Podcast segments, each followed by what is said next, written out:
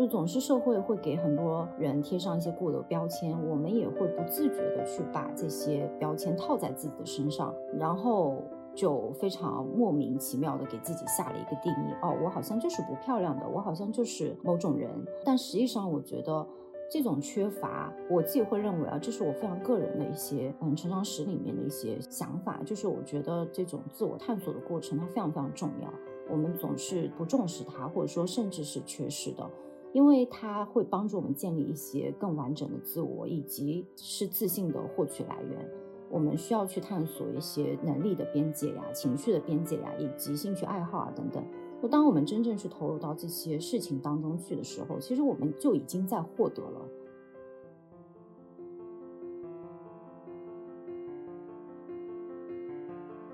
我会觉得说，有一种自信，它是我可以，我快乐，我做成了，我很快乐。但是还有一种自信，它是我自知我不可以，但我不会因为我不可以而我否定自己，或者说甚至是带来自卑的感受。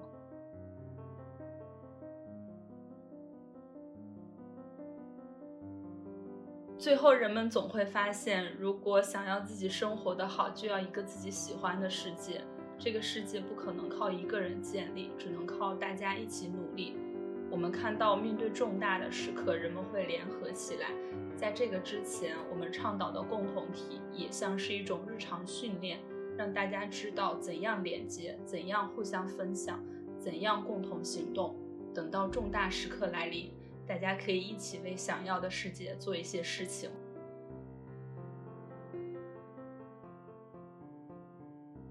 我是薇拉斯，今天能够邀请到小一和。AAD 的品牌负责人 Echo 一起录播课，这件事情对我来说还蛮开心的，因为我自己是 AAD 的用户，最早知道 AAD 好像是去年春天的时候，在淘宝上面有看到 AAD 的一些模特的图片，当时我就特别喜欢了，因为当时我看到有好几个不同身材和体型的模特，其中有一个模特女孩长得。用大家通俗意义上的标准来说，还稍微有一点胖，但是她真的很美，并且她们的笑容都特别有感染力。我当时也很喜欢模特们身上穿的瑜伽服的样子，因为瑜伽服的设计非常的简洁，然后颜色呢都是用一些比较低饱和度的棕色呀、粉色啊、绿色啊等等，是我很喜欢的色系，所以我当时就有留意了这个品牌。但我第一次购买是在去年双十一的时候，因为需要一条运动裤，就看到他们推出了一个城市系列，这个系列里面有运动裤，我当时就下单了。下单之后拿到裤子，发现这个裤子的质量好像比我想象中的还要好一些。但是最最重要的是，我看到随裤子寄过来的还有 AAD 之用户的一封信，在这封信里边，他们。非常真诚，而且很详细的向用户解释了 AAD 的品牌理念。我很喜欢里面的一些概念，比如说日常的力量，比如说随时出发，比如说共同的行动。所以我当时一下子就感觉被这封信给戳中了，因为我觉得这个品牌他们的理念好棒啊！当时我就萌生了一个非常强烈的想法，就是。我好想见一见在这个品牌工作的人，和他们一起聊一聊，想问问他们为什么要做这个品牌，以及做这个品牌过程中的一些想法。所以呢，经过一些辗转，中途也有遇到了各种困难，但是很开心。今天终于和 Echo 还有下楼散步的主播小一，我们聚到了一起，来一起聊一聊 AAD 的故事。Hello，大家好，我是下楼散步的主播小一。我最早了解到 AAD，其实就是维拉斯发给我的，说请问有没有人 可以链接到 AAD 的朋友？我在看了维拉斯发来的这些他之前自己准备的非常详细的关于 AAD 品牌的介绍之后，我开始对这个品牌产生了兴趣，然后我就去搜索，了解了关于 AAD 的公众号里面的内容。当我看到“共同行动体”五个字的时候，我其实非常受触动。然后当时呢，我就帮维纳斯 链接到了 AAD，反正就是还挺奇妙的。我觉得自己就很像是这个共同行动体中的一员，以及是就像很多很多个普普通通的女孩子一样，走在这条路上，想要用一些日常的力量，想要做一点点微小的改变，想要更加的认可自己。其实我觉得今天我可能更多的是作为一个认可这个品牌理念，然后想要从中 学习和探讨的这样一个角色。谢谢谢谢，我是 Echo，然后是 AAD 的创始成员之一，也是现在正在负责 AAD 产品和品牌的一个负责人。被你们喜欢，我真的很激动，然后也很嗯有一种力量感吧，就是。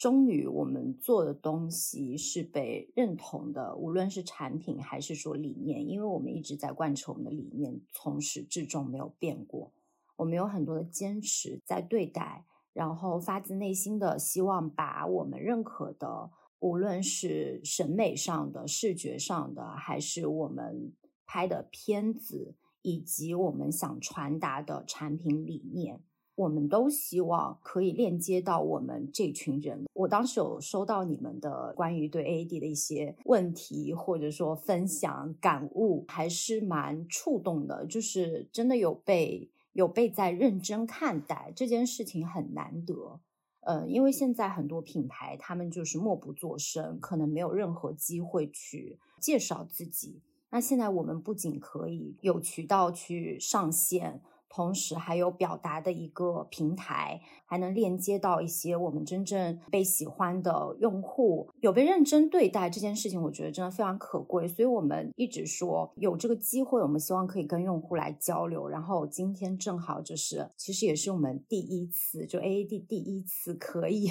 以这样的机会，再跟大家好好介绍一下，或者说跟大家来聊一聊我们所提倡的，或者是所关注的一些问题。刚刚 Echo 说到有被认真对待，其实我也想说，当我对 AAD 发起邀约的时候，我并没有期望说真的能够得到这个品牌的回应。我觉得，因为我喜欢这个品牌，所以我要做这件事情。但是，确实我只是一个非常普通的用户，品牌应该也有他们自己很多的事情要忙，不一定能够关注到我的声音。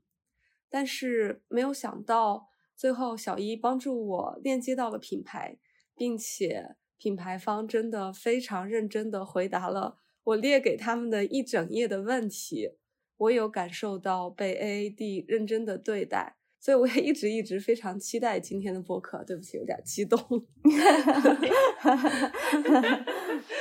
没事，咱一个一个慢慢聊。我想补充一个，就是维纳斯他写的那个问题非常的认真，他对品牌做的 research 也非常的认真。以及包括他主动链接的这一件事情，我个人觉得其实跟 AAAD 所倡导的日常的力量非常相似，就是在你想发出一点点声音，想做一点什么的时候，其实你完全是可以从一点点小事主动的来做的。这个主动性我觉得很棒，所以能够有这场对谈，我觉得就是主动，然后就促成了这次的对谈，开心。所以今天的第一个问题想问 Echo 的是，想知道 Echo 是为什么加入 AAD 的团队？嗯，品牌从开始，嗯，想要做的时候还是蛮早的，是在前年吧。呃，我们是五月份上线的，但实际我们开始筹备以及有这个想法萌芽的时候是在前年的夏天。呃，我们几个可能比较志同道合的几个人，有人在聊说，哎，现在在当下这个，因为当时还是疫情期间嘛，然后在当下现在这个，嗯，赛道也好，行业也好，我们选一个什么样的品类来做？其实要说品类，其实有很多很多可以做。那那个时候我们还是想说，回归到现在社会本身，大家最关注的一些。自身的问题就是疫情封控期间，有非常非常非常多的人，他们得不到释放，他们通过各种各样的方式去解压也好，或者说排解也好。那我觉得，其实，在接下来的呃时间里，可能是三年、是五年、十年，甚至二十年，能够伴随人们一直要去做，并且是正向健康的一个赛道，可以说是赛道，也可以说它不是赛道，就是运动这件事情。其实当时我们几个朋友在聊的时候，我们都不是深度运动爱好用户，啊，我们都浅浅的，可能有时间就去跑个步啊，或者说练瑜伽、普拉提这种。而且这个赛道在当时的那个时候，在我们看来是门槛非常非常高的。但我们觉得说做品牌不一定说，嗯，有敬畏之心很重要，更多的是我们的发心。我们想要运动去链接我们自己的内心，从而通过产品去表达，它就是一个品牌该有的样子。所以那个时候确定下来要做运动这个类目。才开始一连串，就是做品牌之前该有的市场调研啊、用户调研啊，各种各样的一些，就是大概整合问卷，我们都有整合了上千份吧，就不同的问卷形式都发了好多好多出去，就是从人出发的，从对产品的需求出发的，各种各样的都收集回来，非常非常多。就我们其实还是很确定做这个事情，但是最终回归到品牌本身，或者说回归到产品本身。我们在前期还是做了很多很多打磨的，无论是第一个系列的决策，以及它的上新时间，还有它的视觉表达，还有我们想要去传递给用户的理念，我们都希望它是真诚且真实。最好是希望被喜欢的，最好就是希望是哎，年轻人或者说现在对于这个品类有需求，他看到的时候会有惊喜感。确实，我是第一次在运动服的广告里边看到有身材比较大码一点的模特，并且 AAD 的整个视觉风格我自己也非常喜欢。哎，我还挺好奇。当时 A A D 是怎么想到要去选择使用一个身材比较胖一点的模特的呢？你们在聊关于大码模特，其实我在打开那个图的时候，我并没有看到他是不是胖或者怎么样，就是我完全忽略了胖瘦这件事情。我只看到的是，我觉得这个模特非常的有生命力，她非常非常的绽放。对他的那种生命力，让我忽略掉他的身材，他的三围。其实我觉得用胖或者说用大码来形容模特，并不是一种非常礼貌的说法。但是因为我暂时想不到一个更能够被大家所普遍理解的词，所以我姑且用了这个词。我是真的觉得她非常美的，只是说她的身材可能不太符合通常一些品牌方会使用的模特的身材。对。嗯，Max，我们在找他之前，他其实还不是模特。嗯，我们从小红书上发现他的，他有几个跳舞的视频。我们看了他跳舞的视频之后，包括他日常的一些照片，我都觉得这个女孩非常有感染力。然后她跳舞的那个状态也很有力量感，嗯，充满了一种很自信的状态。其实我们就觉得这个人是我们想要的。当然，就是找模特，他肯定会有一些标准，比如说他的形象感啊，以及他的肢体语言之类的。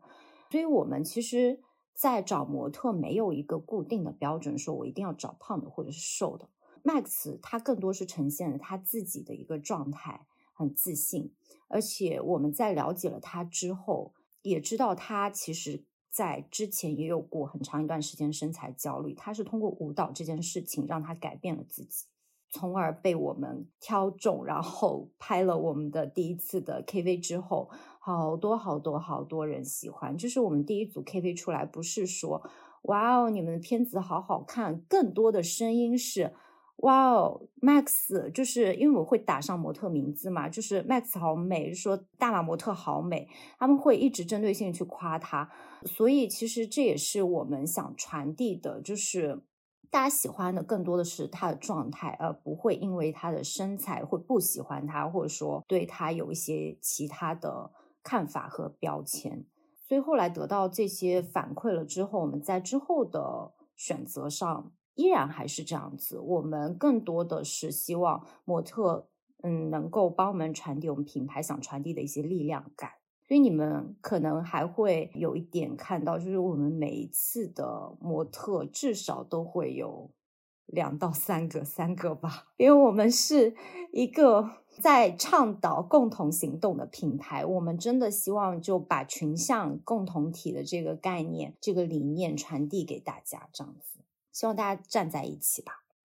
刚刚 Echo 提到的“力量感”的这个词，对我的触动特别大，因为我觉得。对于很多女性而言，想要去获得更大的力量感，可能是她们非常想要去做出突破的一个点。因为女性通常会被认为是弱者，好像我们内心都会渴望一个更加强大的形象。似乎这种力量感可以让我们能够生活的更加的自由。其实说了这么多，是想表达说力量感这个点。对于很多女性来说，真的很重要。而很多女性的力量感会在他人的凝视中被削弱。例如说，我们对于身材的焦虑，对于容貌的焦虑，或者对于种种认为女性应该如何的一些规训的束缚。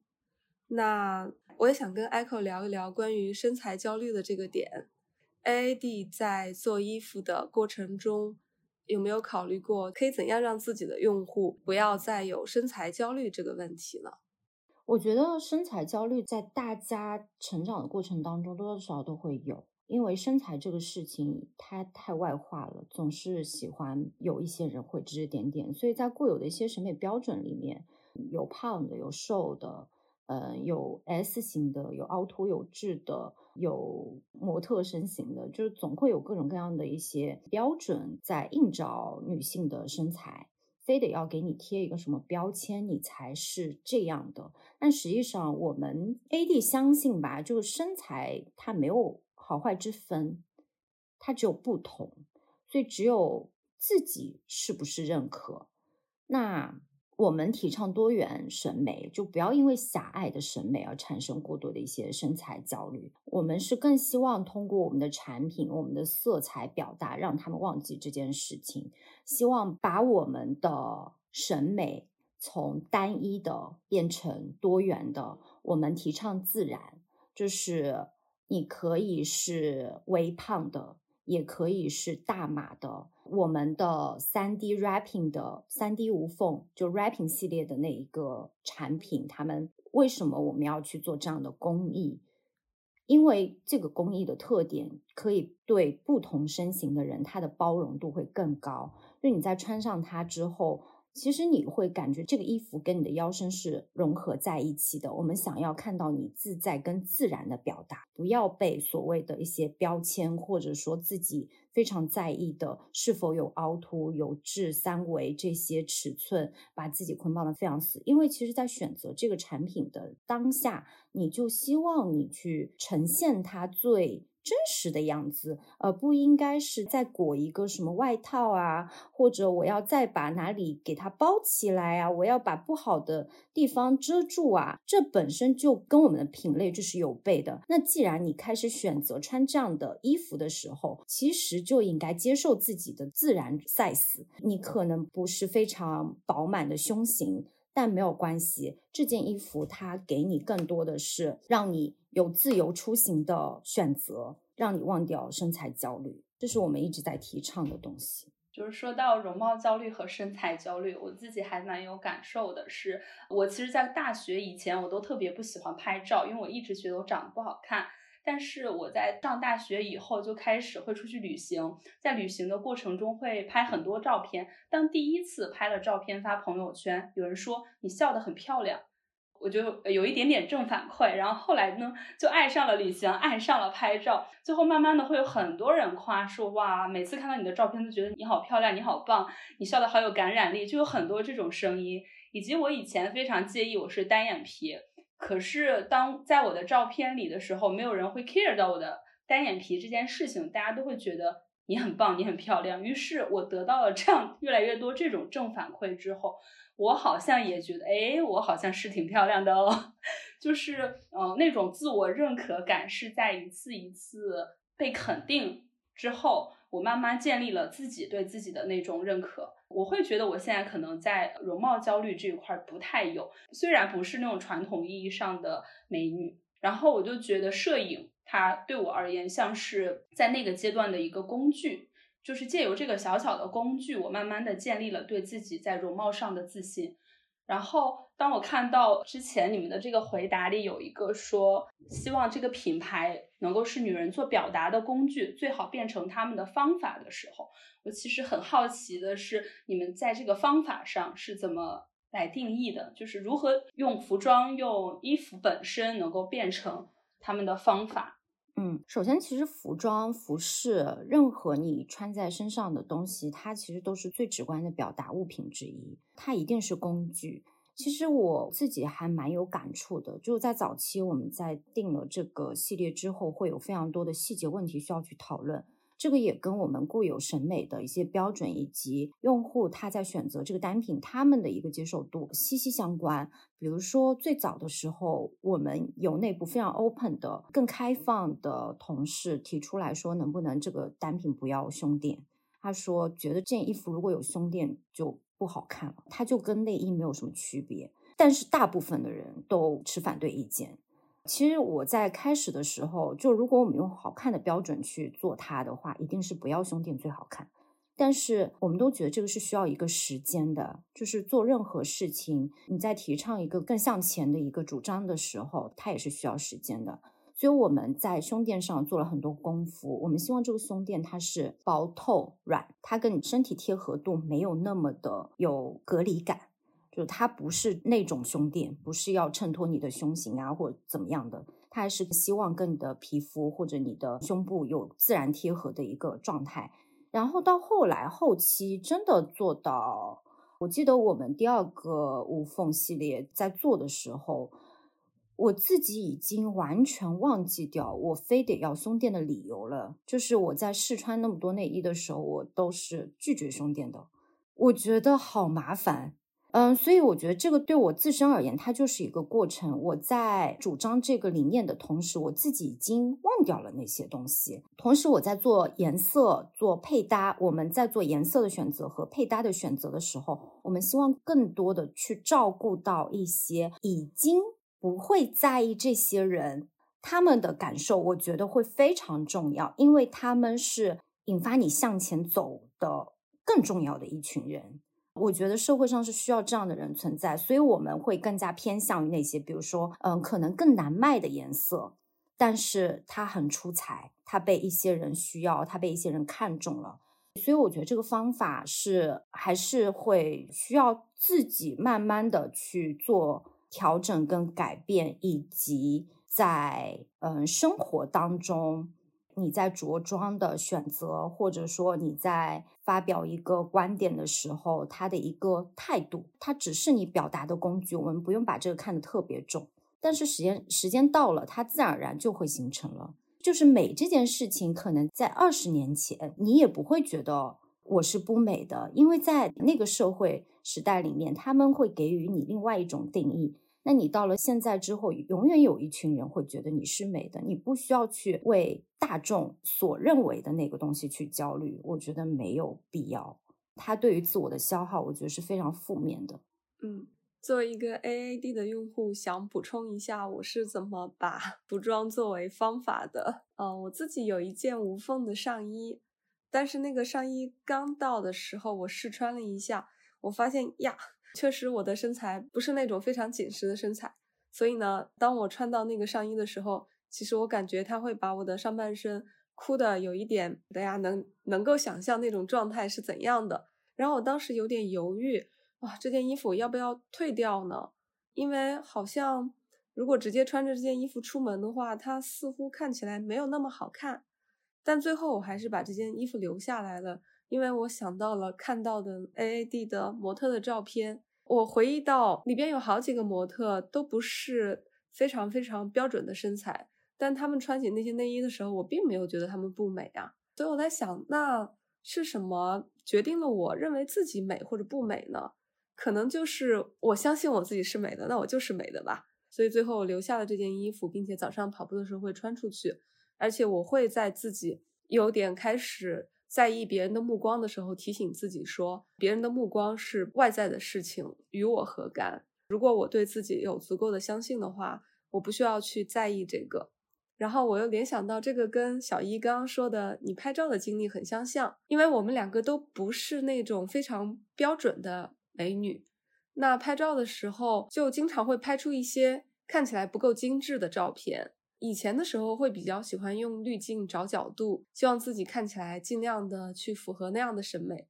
但是现在拍照我就不太会，而且我不是很喜欢滤镜，我更喜欢拍出自己生活中的一些比较真实的状态。不管是我在笑啊，或者我我在思考等等的一些表情，因为我好像能够从这些表情中感受到我比较真实的那一面，好像那一面就非常棒。我觉得这也是我们对自己的认可度逐渐提升之后的一种表现。同样的，我觉得 A A D 可能也是在做一件类似的事情，就是希望给更多的女性去传达一个这样的理念。就是你的美不是由别人所定义的。这里我就想问一下，就是 A A D 当时为什么会选择这样的品牌理念呢？我大概介绍一下好了，可能有一些听众啊，他们可能不太熟悉。我们提倡的理念有三个部分，一个是随时出发，第二个是日常力量，第三个是共同行动。我们在做产品的过程中，一直设想 AED 和用户。共同追求的生活，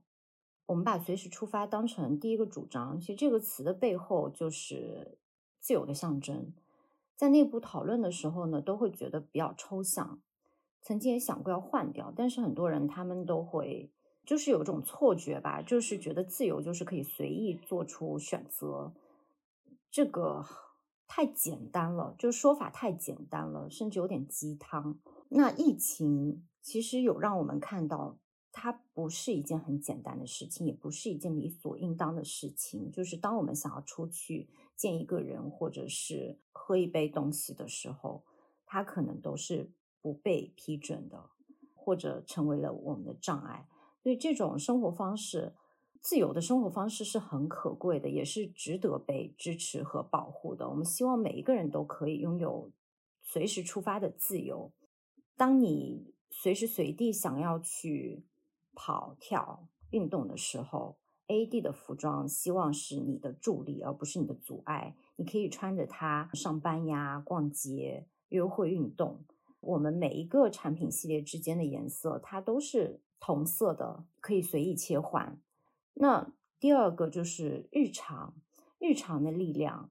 回归到还是我们在做品牌的这个时间段里面，一直都处在。疫情 期间，就是中间有好多好多的变化，我们甚至都因为这个去打退堂鼓。所以，其实与品牌而言，我们提倡的日常力量，还是希望回归到个人的生活上来。我们希望每个人都能看重每一件不起眼的小事情。你是跟家里人打一个电话。或者是给自己做一顿晚餐，不必去在意社交平台上给你推的你是否投资了更有价值的事情，你是否做成功了某一个事业。我们希望就是把生活的重心放在这些日常琐碎的事物里面，因为看似微小的事情，在不确定的生活当中，也能给我们提供非常多的正向的、积极的这种能量。所以，其实，在生活的日常里面，做好这些小的事情以后，你就会发现自己。得到的那个力量感可能大于你今天搞定了一个提案或者什么，因为那种那种舒心跟在其他地方所得到的感受是截然不同的。然后还有就是我们一直在提倡的共同行动，我们因为共同行动而存在，那这个品牌跟产品都是为这群人来设计。我们因为相信相信可以建设自己。掌控自己、掌控生活和塑造世界的人，我们希望和他们站在一起。我们是一个共同体。那这个共同行动的目标，小到生活方式、休闲，那大到我们要怎样去保护自己的社区，所有的行动都是为了人，就像保护环境，也为了保护人所生存的这个世界。A A D 其实从始至终也一直在倡导共同行动。我们从去年上海解封、疫情解封开始，我们做了第一个事件，就共同行动的事件。我们发起了与上海的共同行动，我们用 AAD 的产品衣物去支持，还是传递一种力量吧。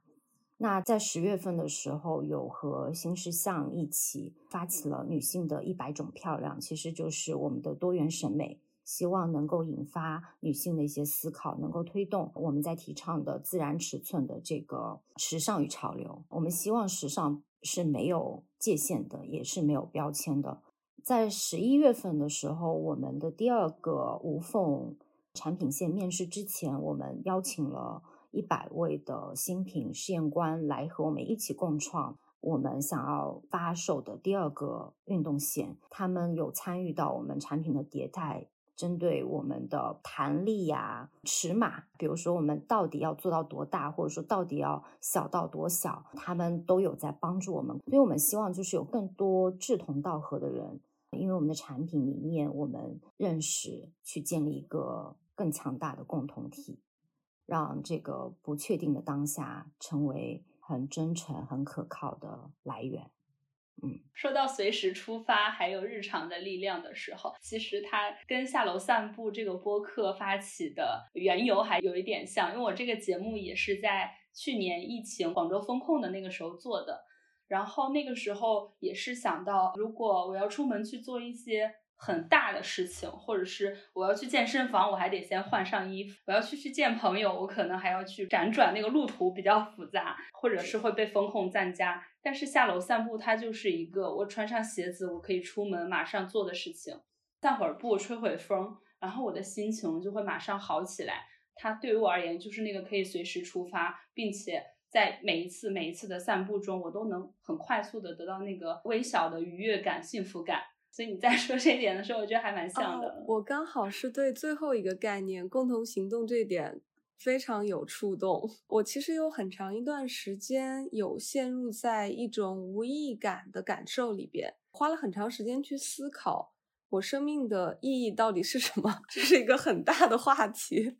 但是确实是在最近两年多的时间，我做播客以来，我发现我好像从做播客的过程中。和我的嘉宾的对谈，以及当播客节目播出之后，收到来自很多听友的反馈，说有跟我共鸣。包括后来我建立了一个听友社群，在这个社群里边，大家会经常讨论一些共同感兴趣的话题。我深深的感受到了一种意义感。如果我的存在能够给别人带来一些慰藉，或者带来一些启发，如果我能够和跟我具有共同志趣的人，共同去建设一个小的社群，甚至说有可能让这个社群越来越大，然后能够用我们的力量去影响到更多的人。那我觉得这好像就是我的生活中一个挺重要的意义所在，就是我的生活不再是孤立的、割裂的原子化般的存在了，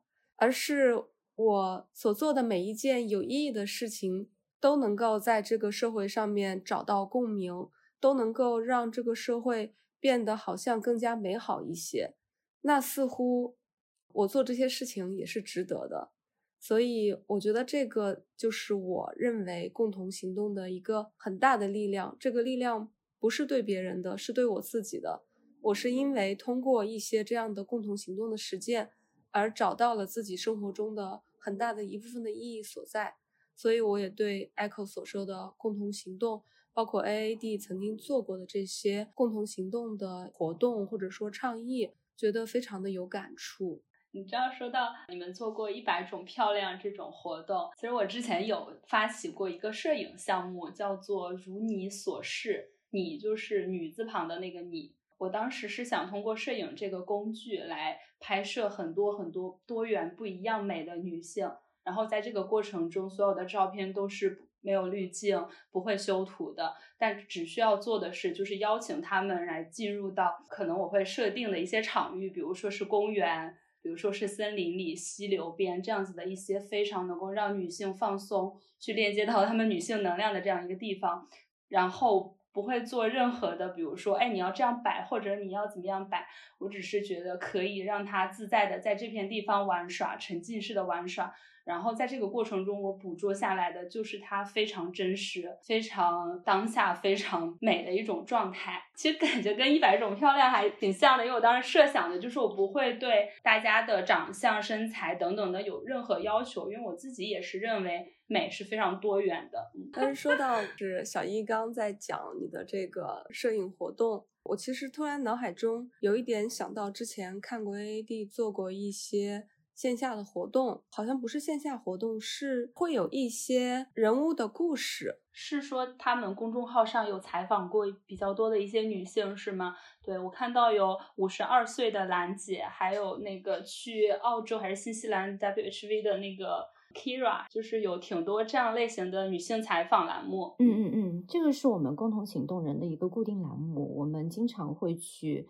全网去找一些非常有趣。然后也跟我们很契合的一些社会人士，他们可能在不同的领域都有一些很大胆的一些尝试，各种各样的人，然后跟他们进行一些对谈吧，也是对谈和了解他们的故事。其实我们自己也很有启发，就是我们都希望说，通过这些人和他们的故事去感染我们其他更多的用户。我们不是通过一个简单的活动，或者是线下活动，把大家聚集在一起，我们就是共同行动了。其实我们更多的是希望人们可以感受到，这个社会上有一群人，他们一直在坚持做自己喜欢的事情，坚持在推动一个。新的主张，他们是值得被关注、被记录的这样一群人，所以 A A D 一直在做这件事情。我们有一个内容的同事，就是每天都会去各种网上找啊、看啊，然后经常有一些心得 就会丢过来跟我们分享，这样挺有意思的。所以其实做做着也自己也会有一些反思，哎，我到底做了一些什么，或者说我们应该。要活成什么样子？就像维拉斯之前，他可能会一直在思考生活的意义是什么。那可能他找到的答案是，其实也是共同行动的一部分。因为人他永远都是群体生活为主。那我们需要跟身边的人建立连接与关系。我们希望在这段关系当中获取一些正向的反馈，从而使自己变得更好。就是你们选择的这些人物，刚刚有提到是一些比较有趣的人，那如何来定义这个有趣？或者说你们在选择的这类人物，他们有没有一些共性？有没有一些关键词？我觉得，虽然说他们都从事不同的职业，但是身上会有一些共性。嗯，但是其实我不想给他们贴什么标签，就是我们可能。我们所说的有趣，它可能与大众的个性是有那么一点差异的。那个差异，它可能会更加有他自己的一些坚持感，或者说在这一件事情上面，他们会投入常人无法投入的时间与精力，以及他们会更加喜欢挑战自我。他们忘却了时间、年龄的这些外在的因素去突破自己，所以你说共通性 肯定是有的，但我不想给他们贴标签。这样，嗯，看过好几个没有遵循常规的生活状态去选择自己生活的女性，我会感受到她们身上的那种勇敢和自信。同样的，我也能够感受到说。其实这种勇敢和自信可以存在于每一个人的身上。我其实特别也想再就这一点聊一聊，因为确实我觉得在中国女性身上有一些共同点，例如说不自信、不被鼓励、勇敢、不敢表达愤怒。我们可以怎样能够给自己更多的鼓励和信心呢？嗯。我会觉得自信，它这种很忘我的这种状态，它的来源一定是通过自己给予的，是通过习得的，不是说我去哪里抓过来，或者就是莫名就可以抓过来用的一个东西，它也是演不出来的。所以我们有时候不自信，更多的是总是会缺乏对自我的一些探索，也缺乏尝试吧。就总是社会会给很多人贴上一些固有标签，我们也会不自觉的去把这些标签套在自己的身上，然后就非常莫名其妙的给自己下了一个定义，哦，我好像就是不漂亮的，我好像就是某种人。但实际上，我觉得这种缺乏，我自己会认为啊，这是我非常个人的一些嗯成长史里面的一些想法，就是我觉得这种自我探索的过程它非常非常重要，我们总是不重视它，或者说甚至是缺失的，因为它会帮助我们建立一些更完整的自我，以及是自信的获取来源。我们需要去探索一些能力的边界呀、情绪的边界呀，以及兴趣爱好啊等等。那当我们真正去投入到这些事情当中去的时候，其实我们就已经在获得了。那这个过程当中，我们从无知到形成认知，然后有更了解自己，那这种自知其实就可以给我们自信加码，一定是这样的。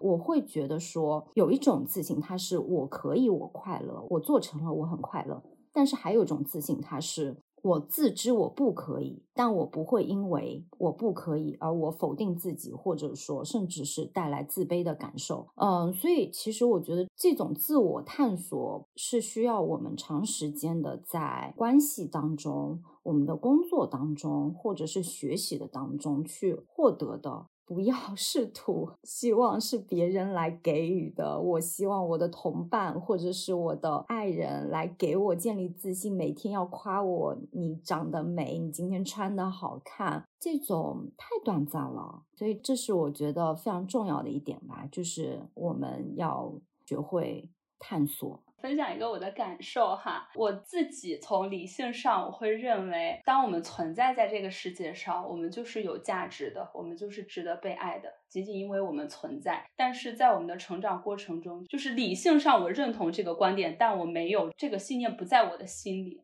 就是我没有办法在我的成长中不断的催眠自己，哦，我存在，我就是值得被爱的。然后有一次在跟朋友聊天的过程中，他倒是给了我一个启发，说我们为什么不自信？是或许在我们的成长过程中，我们都是被教着用别人的方法在做事情，但是那个东西是别人的，所以即使我们做成了这件事情，我们也不会通过做成这件事情得到自信。我们忽略了我们自己的直觉，而当我们有一次开始信任我们自己的直觉，做成了一件事儿。这个事情就会给我们带来一点点的自信，这个是我们自己建立的自信。当这种自信越来越累积，越来越信任自己的直觉，越来越累加的时候，我觉得那个时候就会从自己的内在长出来一种自信。嗯，我很认同。是的，因为我自己是一个妈妈的身份嘛，所以我我也会在亲子互动关系当中，总是会希望说我。我应该要注意我说什么样的话会不会打击到小孩？那我应该去引导他怎么样可以帮助他建立自信。后来其实我想明白一件事情，就是为什么我说自信这个事情是没有通过没有办法通过我给予他的，一定是他通过一件又一件很小非常日常，比如说他从不会吃饭到会吃饭，他从拿不会拿筷子或者说不会用勺子到会用勺子，他都是在建立一个自信的过程。这个自信就是习得而来的，未来他会通过一个更大一点，对他来说也是一种挑战的一件事情，他也需要从那件事情上去倒逼自己的可能性。呃，我觉得是一种边界感，在他那个年龄段的边界感，那他也会慢慢形成成就感。成就感其实是自信很重要的一部分来源。当然，另外一面就是，我觉得人不要过度去追求成就感，因为人是非常不值得考验的。我觉得，所以其实如果我们还有一种能力，就是我自知我不可以，但是我也不会自卑以及否定自己，带入到另外一个世界中去。是的，我觉得最后这个角度说的非常好，就是即使我知道自己不可以，但也我也不会否定自己。然后接下来呢，我有一些对 A A D 这个品牌的纯纯的好奇。刚刚在一开始就说了，我觉得 A A D 的审美特别好，所以 我想问一问，A A D 的视觉风格是怎么确定的？视觉风格，嗯，说视觉其实它是一个比较主观的东西，就是我们在初期的时候，更多的是从品牌成员的这种偏好上去。做了一些累积，或者说我们对于这种偏好做了一个筛选。就回到视觉上来说的话，最终我们还是要结合品牌本身，我们想要传递的产品的理念和结合用户的画像，可能具具体到用户是一群什么样的人，然后整理成视觉形成的一些思路的话，它需要一些关键词，然后再从这些关键词上，我们再去做一些拆分，比如说什么样的字体。比如说，我们想打极简，或者是某种文化的东西，他们一定是会具体到非常细的一些字体呀，或者是色彩呀，需要细到饱和度啊。还有就是你是否需要用符号去代替一些元素去做一些外化的嗯设计。那作为一个新品牌，我们现在还不敢说它已经形成体系了，但是我们在筹备的过程里面也做了一些思考吧，就是审美上的一些思考，就是。嗯，想要说把 AD 当成一个孩子来看待的话，他是一个什么样的孩子？如果一个人跟 AD 长期的在一起，他穿什么样的衣服是出众的？就最后我们得出来的一个嗯设计的理念就是它是极简以及它是干净纯色的。所以我们后来把这个产品理念一直延续到我们的运营的策略啊，以及我们在产品线上的一些规划，都从这个做了一些。安排吧，产品上的。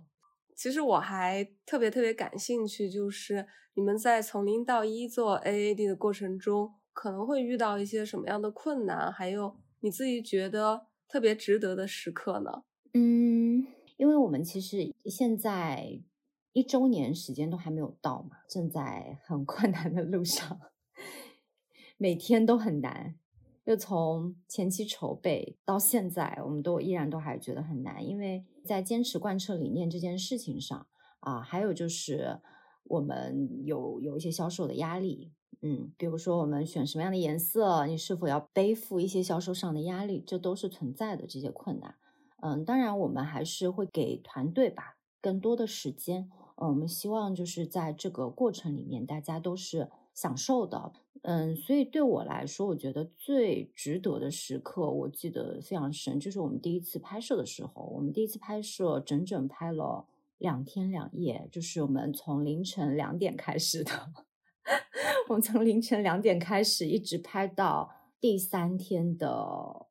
五点多吧收工的，我记得。嗯，但是也不觉得累吧？就是拍完之后那一两天都还是处在非常兴奋的状态，就觉得这件事情到那个时刻为止，它是对的。我相信他会被喜欢，有一种这种莫名的自信和力量在里面。然后我们团队呢，因为也一直默默的都在就是努力。他们有一些很日常，然后并且是持续在做的一些事情，也非常令我感动。就是他们经常会到全网，包括就是一些社交媒体上去搜索很多穿 AAD 的嗯素人，就是可能没有流量或者什么的，然后他们都会把那些照片给攒下来，攒下来，然后有时候我们会把它打印出来，就放在办公室里面。这些闪光的时刻，就感觉。你不是一个人在工作，或者说你不是一个人在做这件事情，你是有被人喜欢、有被人看到、被人认可的。还挺期待看到维拉斯穿着 AAD 的衣服来在小红书上 被团队成员打印下来。其实我刚刚还挺好奇一个点，就是呃，你们在做这些女性服装的设计过程中，会有那个过程，就是打破掉传统女性服装界定的这个衣服应该是怎么样的，应该是怎么样的？你们会重新来思考一遍吗？还是在原有的传统上去进行迭代？嗯。首先，我们在做一个新的系列之前，会去思考你刚刚说的问题。嗯，当然，这些所有的设计都应该是为需求而生的。我们不会去为了主张非主流，或者说一些个性上的东西而去设计。它的这个设计一定是被人需要的。所以，我们更多的是因为是运动类目，大家在意的会从，比如说它的舒适感是第一。时尚以及色系，或者说精细到更时髦的小设计点，其实优先级不是特别高。我们会更加注重面料本身，以及它的版型大概的轮廓，还有就是你上身的一个舒适度，这个是我们最重要的考量。其次是我们的视觉的部分，我们想要传递的色彩，它是在 AAD 的整个色彩体系里面，它是自然的，在整体的一个产品系列里，它不会觉得很突兀，就是粉。呃，我们可能上一季会做墨粉，然后这一季我们会做一个眉粉。那这个就是春夏带来，让我们希望有走出去，有希望可以是自由的颜色，它就自然而然就产生了。我们不会去固有的要去，非得要做个荧光色啊或者什么的。我觉得如果有一天。大家每一个人在穿着 A A D 的衣服的时候，都觉得自己很美，或者今天天气很好，那就是一个很棒的。对，我觉得我们衣柜里其实不应该限制，说我非得要是什么样的衣服，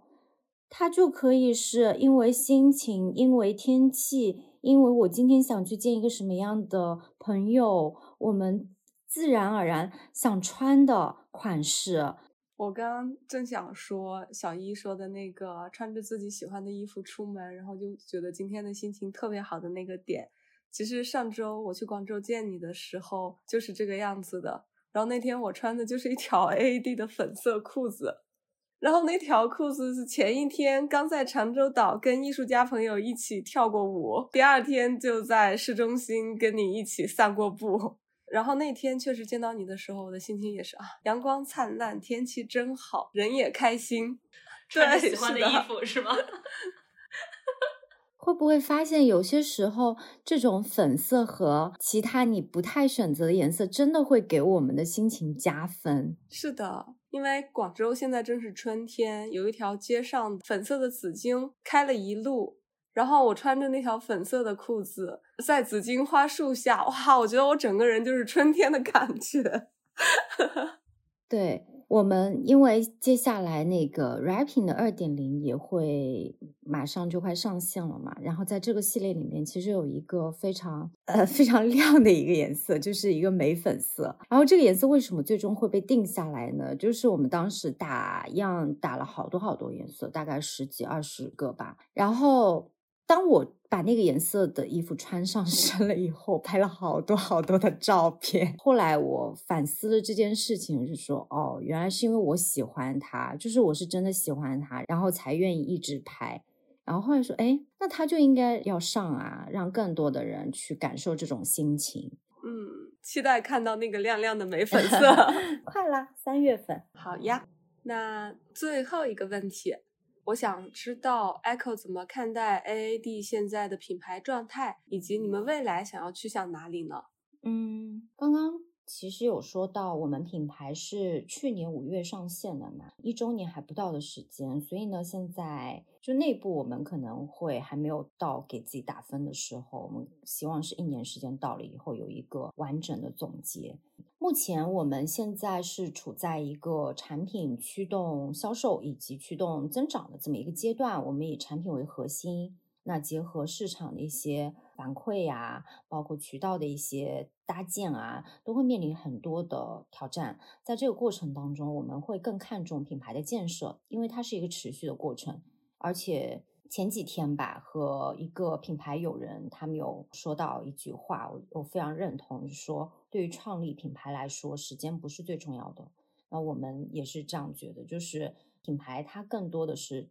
日积月累，持续去建设它。所以，我们对于未来是一个更加开放的状态。嗯，目前也没有把任何一个品牌作为我们的对标哦，就这样说起来会有点。可能会觉得很骄傲，但是我们其实目前没有在中国市场上找到一个很明确的对标。我们销售要做到什么样？呃，我们要延续别人的什么东西来照样子去画？目前是没有这样子的一个计划。我们只希望它是健康的，它的整个呃商业性以及价值。呃，是清晰的，是确切的，而且是真正能够参与到用户的生活当中去，帮助他们建立自信也好，嗯，希望他们能得到更多自由的选择，陪伴他们去做日常的行动。那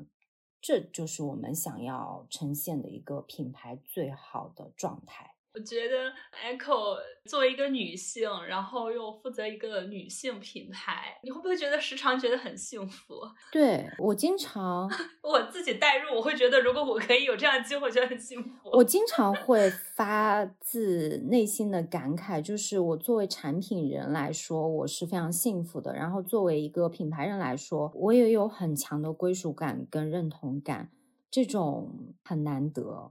也很可贵，我是幸福的，超棒！我也会，我跟小一一样，在做一件自己认同的事情，真的非常幸福。嗯，还有我看石墨里面的这段话，其实我自己在读这段话的时候，呃，就是那种鸡皮疙瘩以及眼眶发热的感觉，我必须要来读一遍。哪一段？嗯，就是，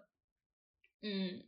最后，人们总会发现，如果想要自己生活的好，就要一个自己喜欢的世界。这个世界不可能靠一个人建立，只能靠大家一起努力。我们看到，面对重大的时刻，人们会联合起来。在这个之前，我们倡导的共同体也像是一种日常训练，让大家知道怎样连接，怎样互相分享，怎样共同行动。等到重大时刻来临。大家可以一起为想要的世界做一些事情。哇，就是我自己再次再读的时候，我还是会有那种起鸡皮疙瘩的感觉。真的很棒。